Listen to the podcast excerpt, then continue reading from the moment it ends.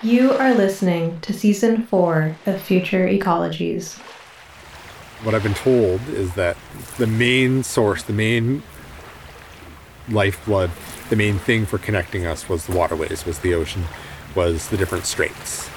And so the whole island was accessed through our canoes. And you don't park your canoe here, travel up the island to the other end, get on another canoe, and come back to your canoe.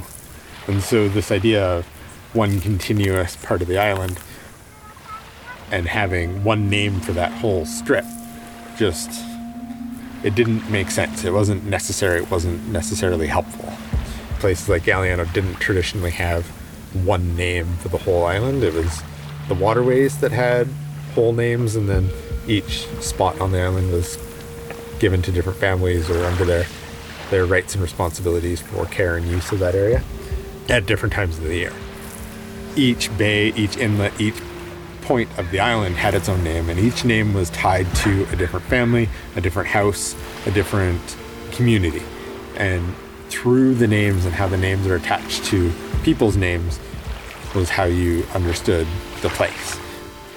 But growing up, the water was a barrier. Traditionally, that wasn't the way it should be. The water should be the connection. Welcome back. I'm Will, and I'll be your host for this episode. The voice you just heard is Levi Wilson. Levi Wilson, and I'm a member of the Gigaat First Nations with strong family connections to the Mulcha peoples of what's now known as Penelakut Island. I lived most of my life on Galiano. Galiano, that long, narrow stretch of land in the Salish Sea, sandwiched between Vancouver and Vancouver Island. It's one of many islands here, part of an archipelago known as the Southern Gulf Islands, or, as it continues across the invisible threshold to the United States, the San Juans. Today, just under 1,400 people live here, and people have lived here for a long time. People have been everywhere on this coast since forever ago, since time immemorial is the phrase. Time immemorial meaning time out of mind, time beyond what we can conceive people have been here and have shaped so many different parts of our environment around us. Things that we take for granted now are actually constructed. We're meeting today at a place in English known as Montague Harbor that I have since come to know as Sumnu, which means the encircling place or the enclosed place or something related to that. Uh, it is what some people would call a midden. I call it uh, a manufactured landscape. It is a site where I assume many, many generations of my ancestors have helped cultivate the landscape to promote growth of life, uh, promote safety in the inner harbor, to make this place better over thousands and thousands of years. You can see here where the original part of the land was, and then above it have been centuries and centuries and centuries of deposits of various shells other refuse that people call, that archaeologists in particular call mid. But it's not just a dumping ground. This wasn't just, we have all this garbage and we need somewhere to put it. It was, we have all this stuff that can help us turn this environment into something that's more practical, more powerful, more plentiful for everybody that's coming later. It's that type of mentality that shifts from what do I need to do to get rid of the stuff that I have now to how can I help all of the future generations. All the people that dumped stuff here that, that created this landscape that put these layers and layers and layers across the entirety of what's now the park would never have benefited from what they were creating. It took centuries after they finished dumping for it to actually turn into the type of plentiful environment that is needed. And so it's that long term, long care thought that goes into it that um, that has made this place ancestrally so powerful, special, and important.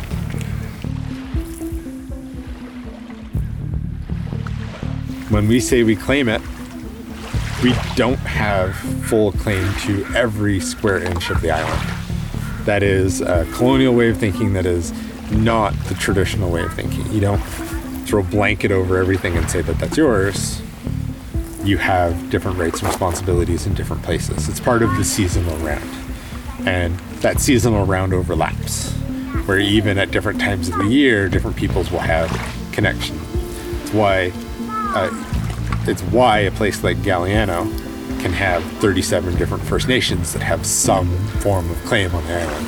And it gets really complicated if you only view the island as one whole thing separate from the other islands around it. So, we're going to talk about what it means to be an island, to be separated and to be connected. To do that, we're going to take a snapshot of how people live here and see what we can learn from the footprints we make and the fingerprints we leave behind. From Future Ecologies, this is An Island Unto Itself.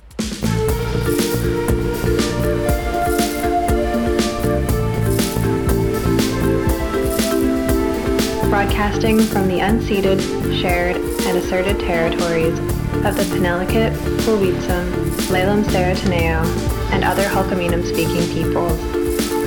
This is Future Ecologies, exploring the shape of our world through ecology, design, and sound.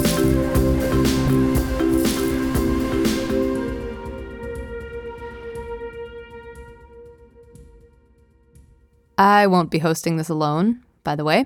Mendel is here too. Hey, wh- where's Adam? Well, Adam is on the other side of the microphone this episode. He's going to be a subject, not a host. Okay. Uh, why is that? Well, Adam is a bit close to this story, let's just say. okay, okay.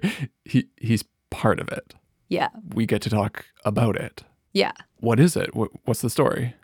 Well, it's a story about these little microcosms that we call islands.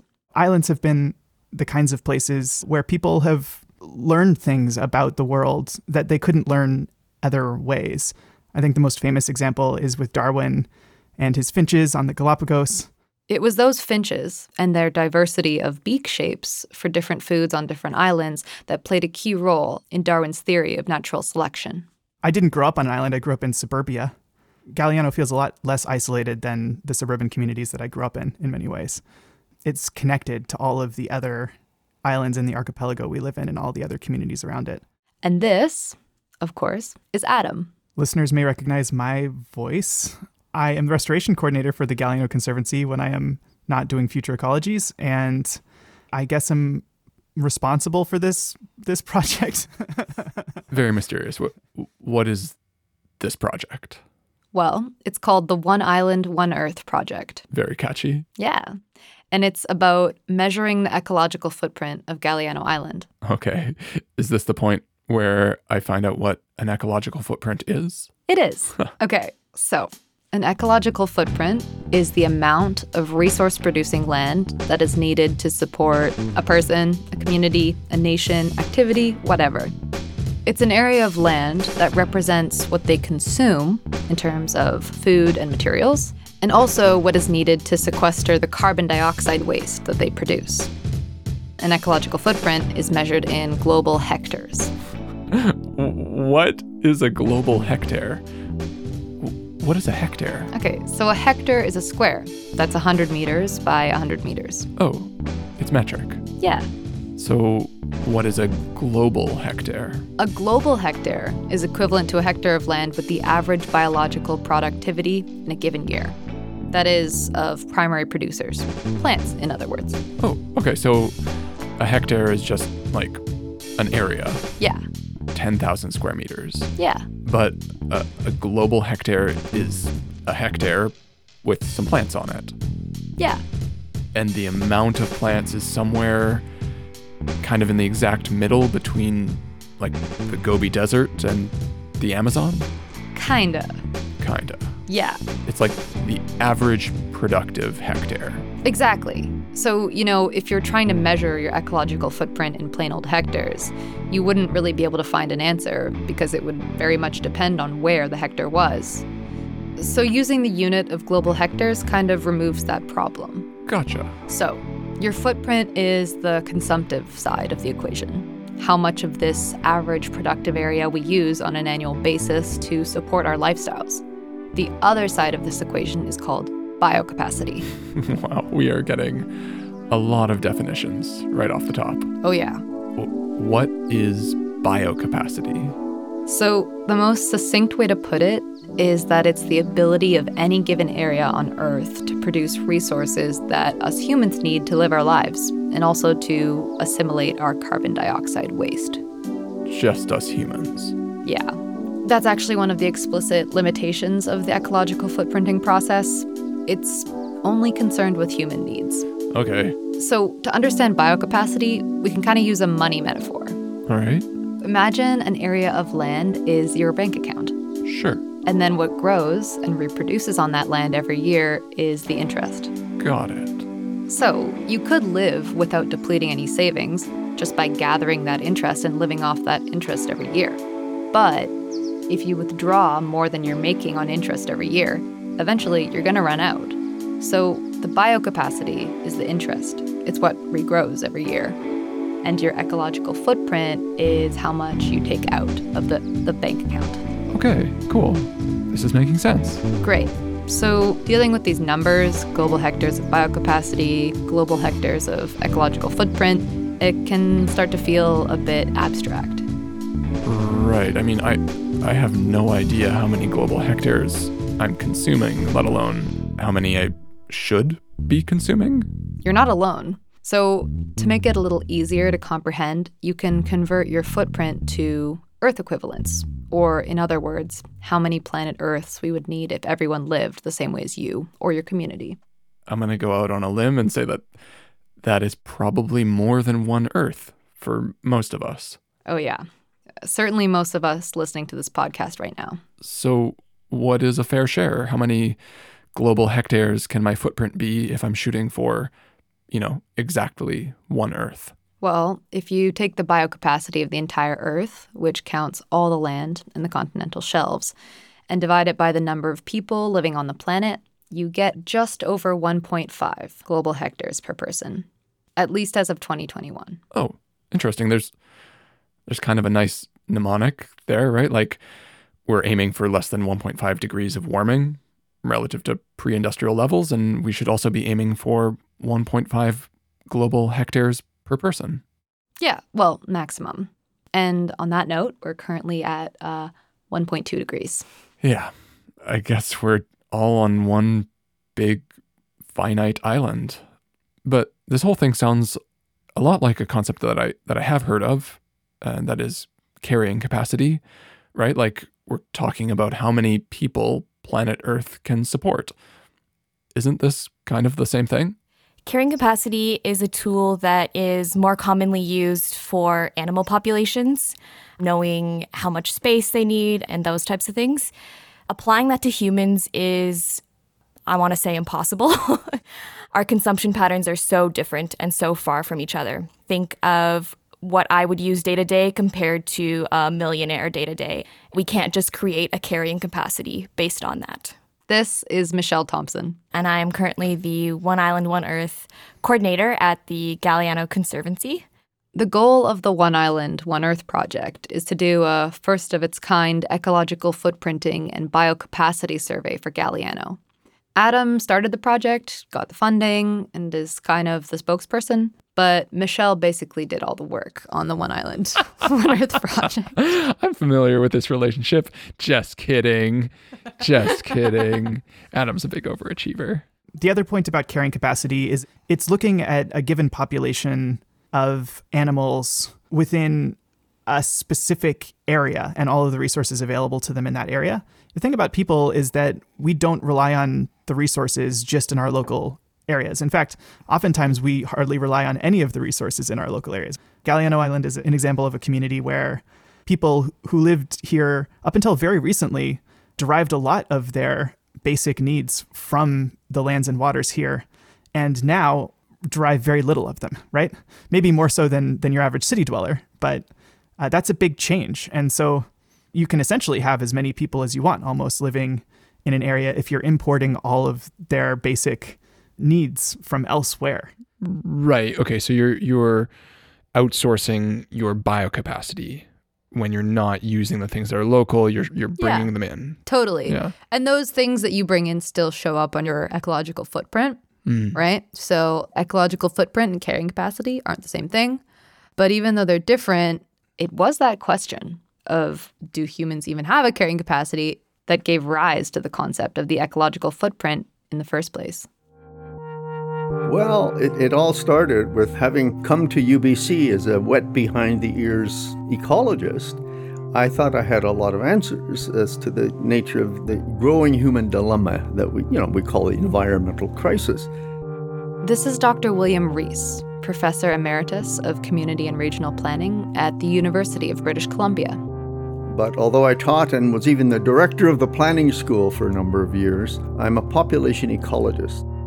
The ecological footprint analysis was one of the things that I originated and co developed with a variety of my students. That's it. That's all you need to know about that. No, wait. I I want to know more. Why did they decide to invent the footprint? I kept running up against colleagues who were economists. So, for example, at one point I had given a seminar on the concept of human carrying capacity. The idea that at any given standard of living, the Earth or any territory, such as Galiano Island, can support only so many people. And I was taken aside after that talk by a very senior Canadian resource economist. And what he was arguing was that economics had abolished the concept of carrying capacity. Because, after all, human ingenuity could substitute for nature. Right. This is that whole technocratic kind of argument that we we adapt and we overcome and we escape those animal limitations. Totally. But William and his students didn't see it that way, so they used footprinting as a way to make a simple point. On Earth today, there are about 12.5 billion hectares of biologically or ecologically productive land. The human ecological footprint is 20 billion hectares. So we're using the Earth as if it were about 75% larger than it actually is. Well, even a child would ask, how can you use something that isn't there? Oh, it's me, the child. Uh, yeah, okay. And the answer is because we're depleting accumulated assets. So that as we destroy the soils, as we wreck the tropical forests, as we pollute the oceans, as the dead zones increase, Earth is in effect shrinking. The availability of really useful productive assets is getting smaller, even as the total demand by the human population and growing incomes is getting larger. So, just because we can't measure carrying capacity for humans in the way that we do for other animals doesn't mean that we don't depend on or have a measurable impact on our environment. We might escape resource limitations at a local or even regional level, but we can't outrun them forever at the planetary level. So, that's the ecological footprint in a nutshell. But remember, this episode is also about islands. These little pieces of land surrounded by water, which you can describe as being isolated, but through the water being connected to each other. And I think this in between, which is not the one and not the other, is just fascinating. This is Dr. Beate Ratter. Yeah, I'm professor of integrated geography at the University of Hamburg in Germany, and I'm dedicated to research coastal areas and small islands. So, Mendel, Will. when you think of an island, what comes to mind? Oh, you know, an, an island is like a hill in the middle of the ocean. Out here, you need to get to it by a ferry if, if you can get to it at all without your own means. Yeah, they're they're kind of separated in, in so many different ways. They're separated socially, they're separated physically, they're separated economically. And I think there are just inevitable tensions of being outside the economic nexus, which is the mainland. But also, I think that's the reason why many people seek it out. So, yeah, that's that's what I think of when I think of islands. Hmm. Well, Beate has another idea. I think you can have two pictures in your mind a specific island which is this definition, uh, a piece of land surrounded by water, and you think that it's definite and it's exact and, and there is a boundary. But if you look closer, there is no real boundary and there is no real limitation because each island population is specifically identified through the connection to other islands or to the mainland. Oh, I mean that that's so much like what Levi was saying at the beginning, right? Like the water is this connective tissue and it's not not so much just these little nuclear conceptions of a piece of land all by itself.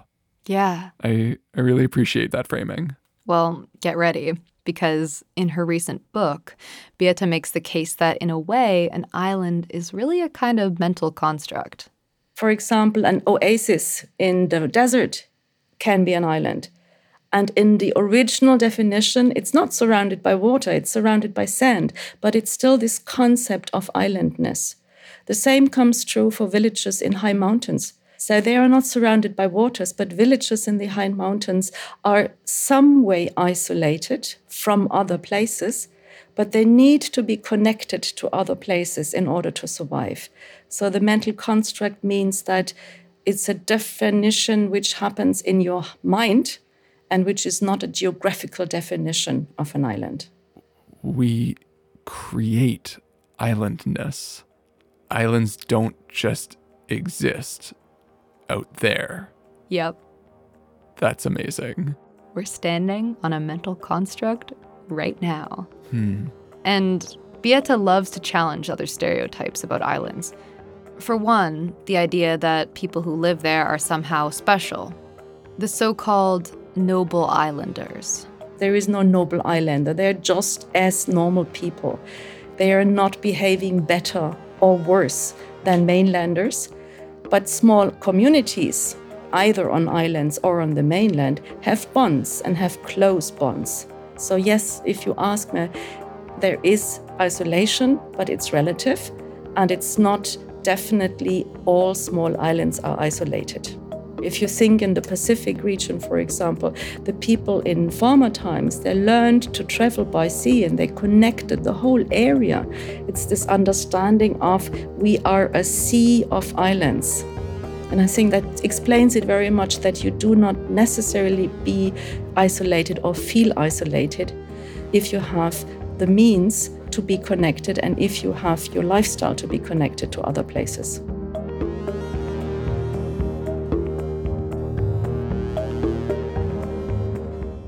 Besides her knowledge of islands, I'm introducing you to Beate because of an ecological footprinting project she did in 2009. So I was dreaming of doing such an ecological footprint calculation on a island. Sounds familiar. Yeah. Except this was the first time anyone had done such a thing. Because it's not exactly a trivial exercise. The raw data that you need isn't just laying around. So Beate chose her island carefully a tiny German community in the North Sea called Helgoland. Many people dream of going once in their life to Helgoland, you know, based on its history and based on its location. Helgoland has a kind of mythic, rugged history in German culture. Today, it's actually got almost the same population as Galiano, around 1,200 people, but it's much, much denser since the whole island is less than two square kilometers. For centuries, it was known as a pirate's hideaway. Whoa. As a territory, it was officially possessed by Denmark, Britain, and then eventually Germany, and usually put towards tactical military ends. Then, towards the end of World War II, the island was effectively flattened by bombing campaigns. Oh, scary. Yeah. And that's actually part of the reason why Helgoland was an interesting place for Beate to make the first ecological footprint of an island. It's culturally German, but all the infrastructure is basically brand new. I mean, in European terms, new as of 1950. And that's not the only thing that made it a little more straightforward to study. Helgoland is so small that you have no car traffic. In Helgoland, you walk around or you take a bicycle. You do not need a car. Then we are in temperate climate. You do not need an air condition. And that's not all. Basically, no food is grown on Helgoland. Everything the islanders eat is imported. Their drinking water came from a desalination plant, and their electricity was from a diesel generator. Right. Okay. So it's about as close to a closed system as you could hope for. Exactly. Although the economy of Helgoland is largely driven by tourism. So, once again, isolated but connected.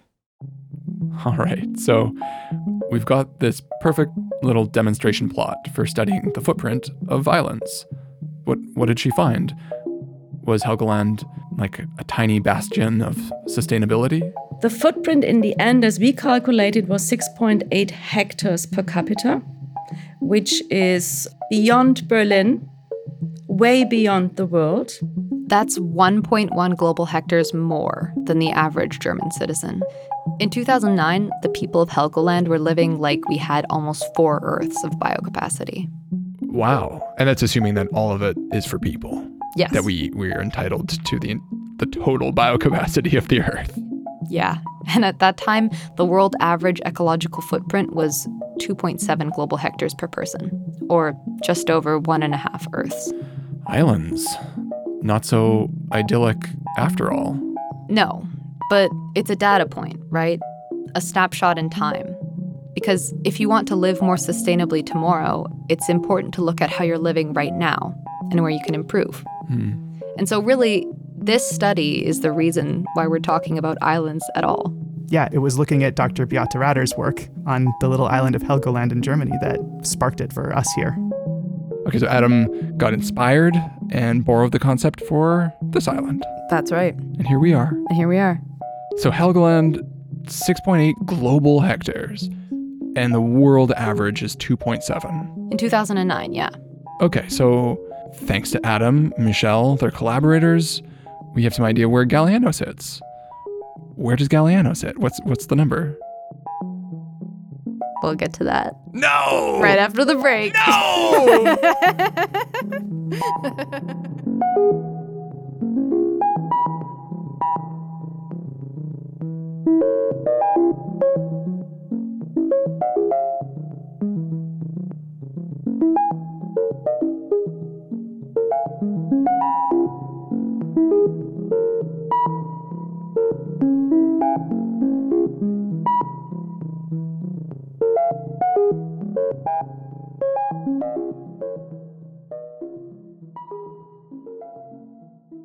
Welcome back. I'm Will. This is Mendel. Hey. and you're listening to Future Ecologies. Today, we're talking about ecological footprints. We're talking about islands, and we're talking about the ecological footprint of Galiano Island. The numbers. Come on. Give me the results. Is this hippy dippy island paradise just an illusion? You asked for numbers, I'm going to give you some numbers. Future Ecology's regular Adam Huggins wearing his day job hat at the Galiano Conservancy. Drumroll, please. We learned that if every human community in the world had the same footprint as the Galiano Island community does, we'd need the equivalent of 4.3 Earths to support us all. Yikes. If we're speaking the language of global hectares, the Galiano Island community requires an average of 6.8 global hectares per person. In 2021, that is the exact same amount of global hectares that Helgoland required about a decade ago. Huh. That's a, a pretty wild coincidence. It is. And it should be said that since then, the community of Helgoland has made great strides to reduce their footprint and live more sustainably. But for Galiano, the story gets worse. Not only is this a big footprint, it's bigger than what the island could even hypothetically provide. Like, even if it were that mythical island unto itself, it, it still wouldn't be enough. Yeah. Our footprint is smaller than the average Canadian footprint, but larger than the footprint of nearby urban communities like Vancouver and Victoria, and significantly larger than what would be consistent with an equitable and sustainable footprint at a planetary scale, and even for the scale of the island. Wait, just a sec. Before the break, you said that the Helgoland footprint was the equivalent of four Earths, right? Yeah. H- how can Galiano's be 4.3 Earths if it's exactly the same number of global hectares? Well, you have to remember that these are always snapshots in time. To get that Earth equivalent number, you take the global hectare per capita of a community and you divide it by the global hectares that are available for every human being on the planet. And, you know, that number changes because the, the human population of the planet is growing. And so if you had the same amount of biocapacity and a growing population, you still have less per person over time. So every year, a single global hectare becomes more valuable in a sense, as your fair share of the Earth's biocapacity shrinks.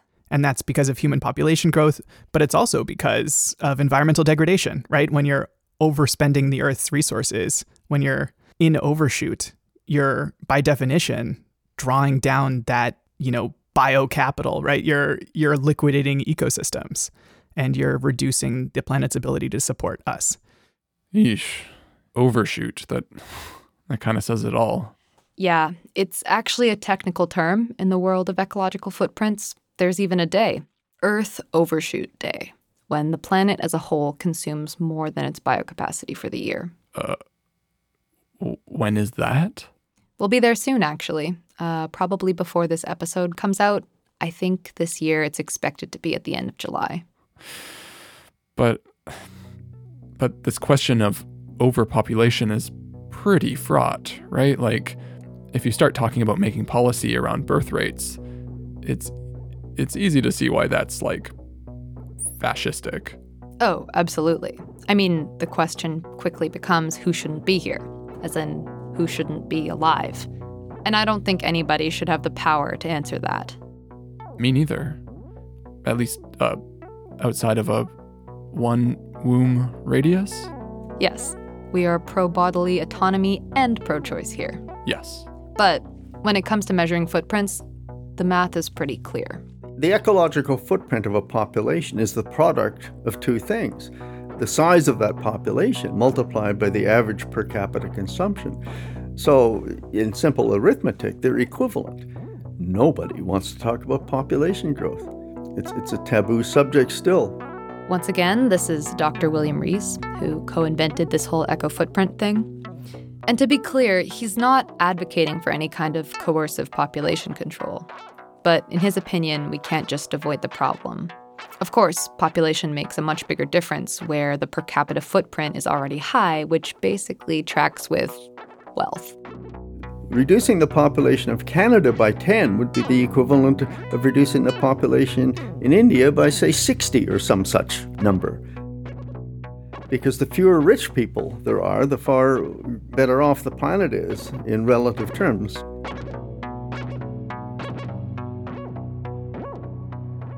But stopping short of eating the rich, Oh, okay.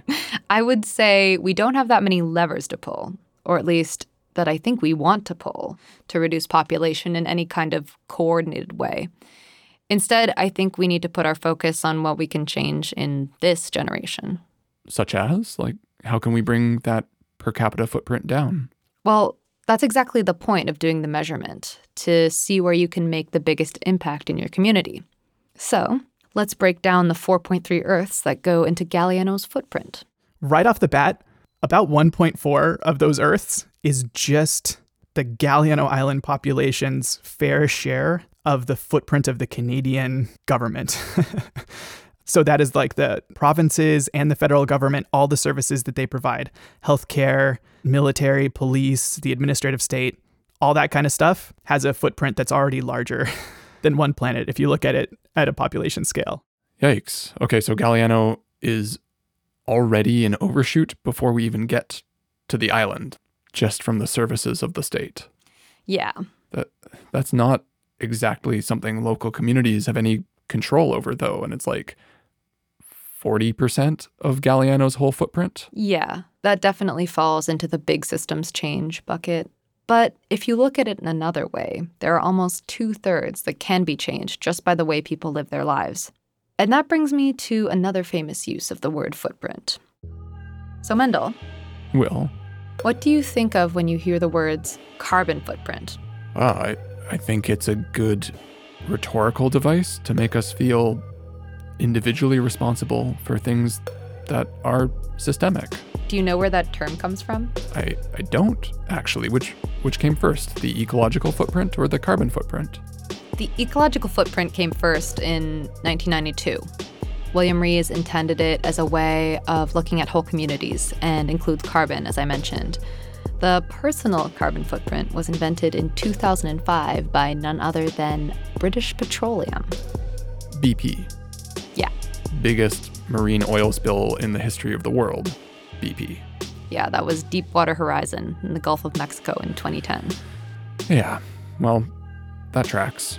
But just a few years earlier, they had coined this term carbon footprint as a part of a public relations campaign, which, like you were saying before, puts the responsibility to reduce carbon waste on the individual and masks the responsibility of this large oil company while making it seem like they care about this kind of thing, right? Yeah, like we made it measurable and we made it your problem. Exactly. So you can use footprint measurements in lots of different ways. You can use them to feel individual guilt, blame, or shame. You know, like when billionaires use their private jets to commute across town. But they're just as useful, I think, in showing things that people could do collectively. It really just depends on the framing. So let's get back to Galiano and see what can affect the biggest change. It's stuff like our transportation. Transportation is by far and away the biggest chunk of the community level footprint, right? The footprint minus the government services. Just looking at the 2.6 Earths in that community level footprint, transportation accounts for 40% of it, almost half. Okay, so people drive, people fly, and people use the ferry, right? Which should be the priority. It's actually a pretty even split. Each of those counts for about one third of the transportation footprint. And there's nuance in there too we found that Galiano Islanders drive a lot less than people from the surrounding urban communities, but we're ferry dependent. And so the ferries add just a huge chunk on there. So, of course, electrifying the ferries would be a huge deal. And interestingly, while they drive less, Galiano folks are flying almost twice as much as the BC average. Okay, so electrify everything and fly a lot less. Easy. yes, everyone should definitely do that with the climate crisis as urgent as it is, anytime you can replace fossil fuels with electricity, it's a good thing. If people are weighing whether they should electrify their heating if they're on fossil fuels versus whether they should install solar panels, well, if you can afford to do both, great. But if you can only afford to do one, electrify your heating first, right? We worry about the electrification first and then the source of that renewable energy second. But this is also a great example of the limits of an ecological footprint analysis. Here's Michelle Thompson again. How we get our electricity here in BC is from an ecological footprint perspective, I'm going to do air quotes cleaner than if we were to live in Alberta because it's a lot more heavy on on fossil fuel usage for things like electric heating and all that type of stuff. But what it doesn't account for is the damage that dams do in those communities. The disruption of those areas, species that it affects is not measured within this. Dams and hydropower are low carbon, so they look great on the ecological footprint, but they have lots of other consequences. Can I plug our two part series on dams from season one? Are those the ones where you pretended to be fish? yeah, uh, those are episodes nine and 10. But yeah, dams are bad for salmon. They're bad for estuaries. They're bad for rivers in general.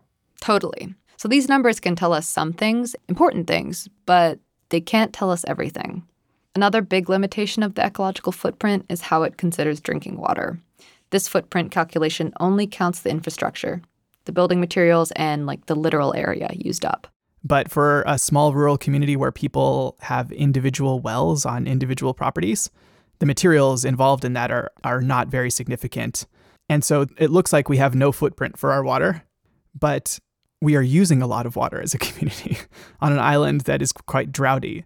So we have this conundrum where, you know, the ecological footprint says you should densify your community because you're taking up too much space per person. And on the other hand, we have a lot of communities here where they're already using too much water. And, you know, thankfully, there are technologies such as rainwater harvesting that can help address that. But, you know, there are other considerations that the ecological footprint is blind to that we have to make as a community. Every island is unique, after all. So, how can you take this kind of rigid framework and make it right for where you live? I, I have no idea. By doing what Beate Ratter calls an ecological fingerprint. Nice. How do you measure a fingerprint? You do not measure, you describe. An ecological fingerprint is exactly what it sounds like it's the identity of that place, the story, the attitudes and values. And unlike the footprint, there isn't a recipe. Uh, There was really no roadmap for it, but we decided that it would be a combination of, of course, surveys of the community, asking questions, basic questions, but also interviewing old timers, elders, indigenous people who've been around a really long time and can remember a lot of the changes that have occurred here. We interviewed people who remember the very first electrification events on the island before there was any public utility or anything like that. You know, somebody bought a generator that was too large for their own needs and said to their neighbors, Well, I'll sell you some power. Let's string up some lines. And they would just go out and they built a utility that way. This is back when they were heating the one room schoolhouse with oil drums. We found people who can remember much farther back than that. That interview with Levi Wilson from the top, it's just one of 23 different interviews that capture the fingerprint of the island. And unsurprisingly, the story of Galiano depends on who you ask. Like anywhere, it's varied and complex. But one event stands out in defining the shape of the island as it is today. What happened? Well, to make a really, really long story short, in the 1970s, this massive forestry company, Macmillan Bloedel, Like Bloedel Conservatory? Where Adam and I visited that stinky flower? the very same.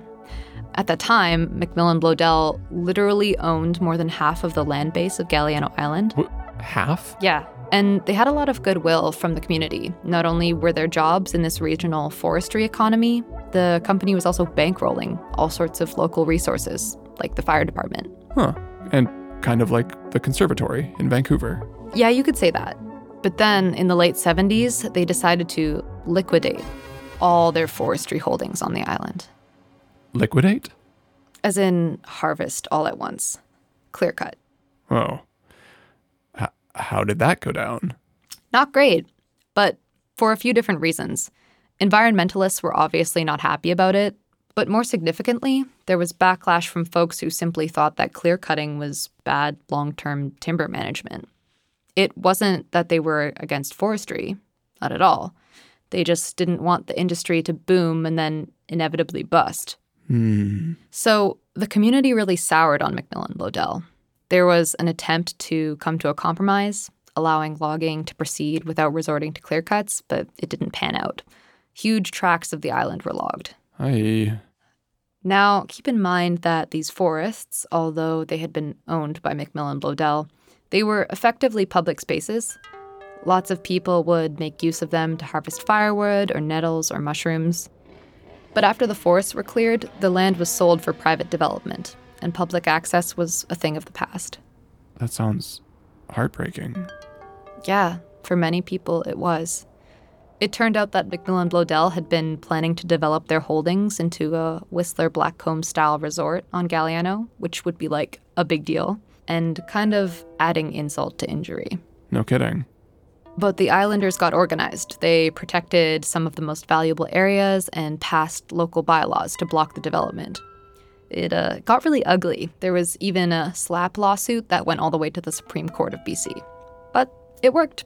Right. Yeah, I, I don't see a huge Blackcomb resort anywhere around here. No. So all that was left for McMillan Bloedel to do was sell their land and leave. But here's where things get complicated. When they sold, they did so with the explicit pretense that the land could be developed by the new owners. Oh, so the people who bought the land were stuck because of those new bylaws. Exactly. And so for a long time, the island community was pretty much split along those lines. You had folks who were frustrated that they couldn't do what they wanted with the land they bought, folks who were gun shy about any kind of development whatsoever, plus everyone who was displaced by the rapidly shifting resource economy when forestry flamed out. This deadlock is a big part of the reason why Galiano is as spread out and rural as it is today, which as we know now, has a major impact on its literal footprint, the amount of land that each resident takes up. So that's the fingerprint of Galiano? That's a small but significant part of it. And it will definitely inform what kinds of footprint reducing strategies might work best here. Because this was not only a formative moment politically, but it also marked a real shift in the islanders' way of life. The people who've lived here, until very recently, but extending back to time immemorial, they fished for sustenance and for trade. They hunted deer and other species, including grouse and, and black ducks. And they relied on the forest, the resources that were in the forest, and in more recent times for timber, right? It's really fishing, hunting, and forestry of various kinds that have been the mainstays of Galiano Island.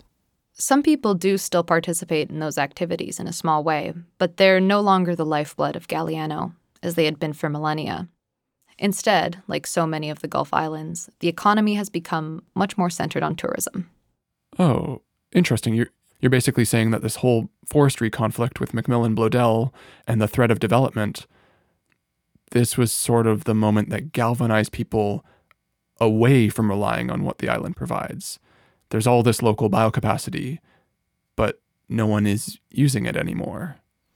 Yeah, well, it is being used, most of Galiano Island's biocapacity is currently engaged in sequestering all the greenhouse gases that we produce as a species. But it is possible to preserve all that carbon storage and still rely more directly on the island's ecosystems.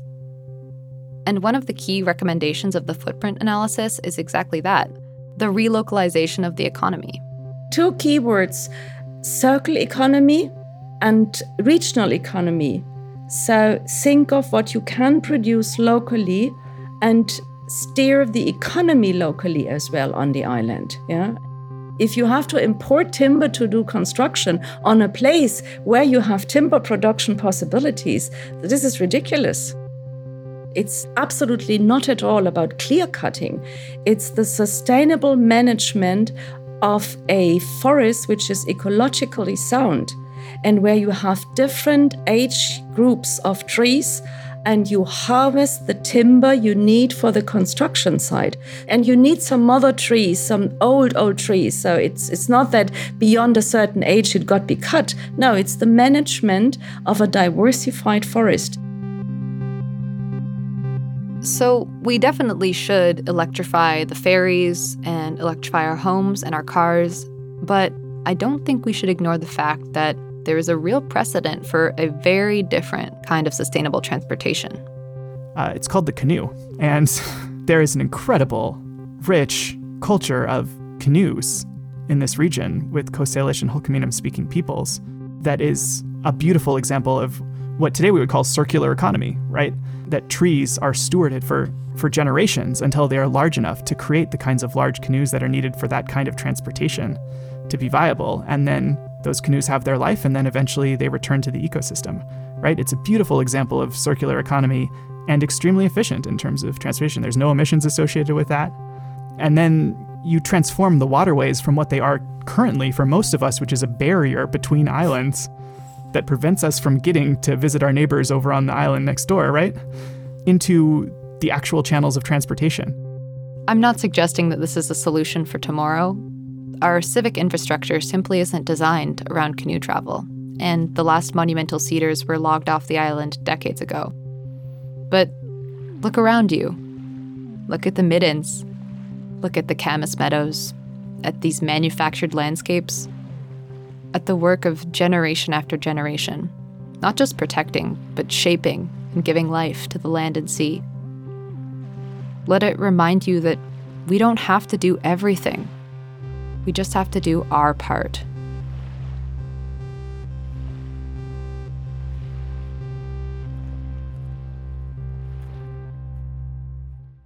So, circling back to the question we started this episode off with what can we learn from the footprint and the fingerprint of an island?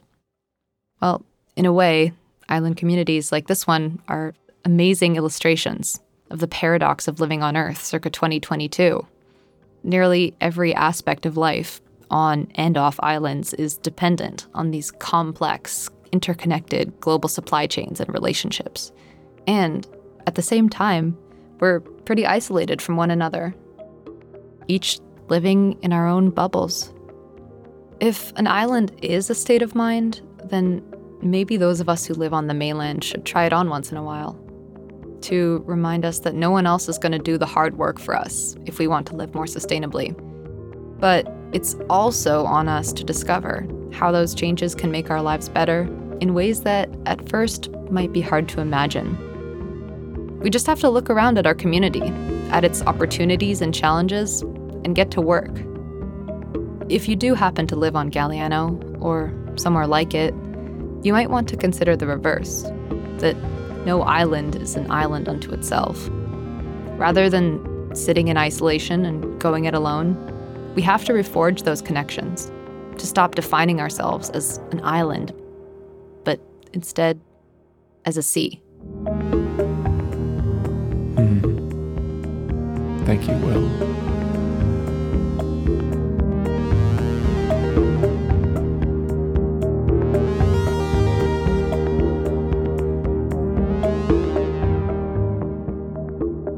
Future Ecologies is an independent production. And although Adam is both part of this podcast and the Galiano Conservancy Association, this episode was not funded by the GCA or any of the grants for the footprint study. So, if you liked it, please support us.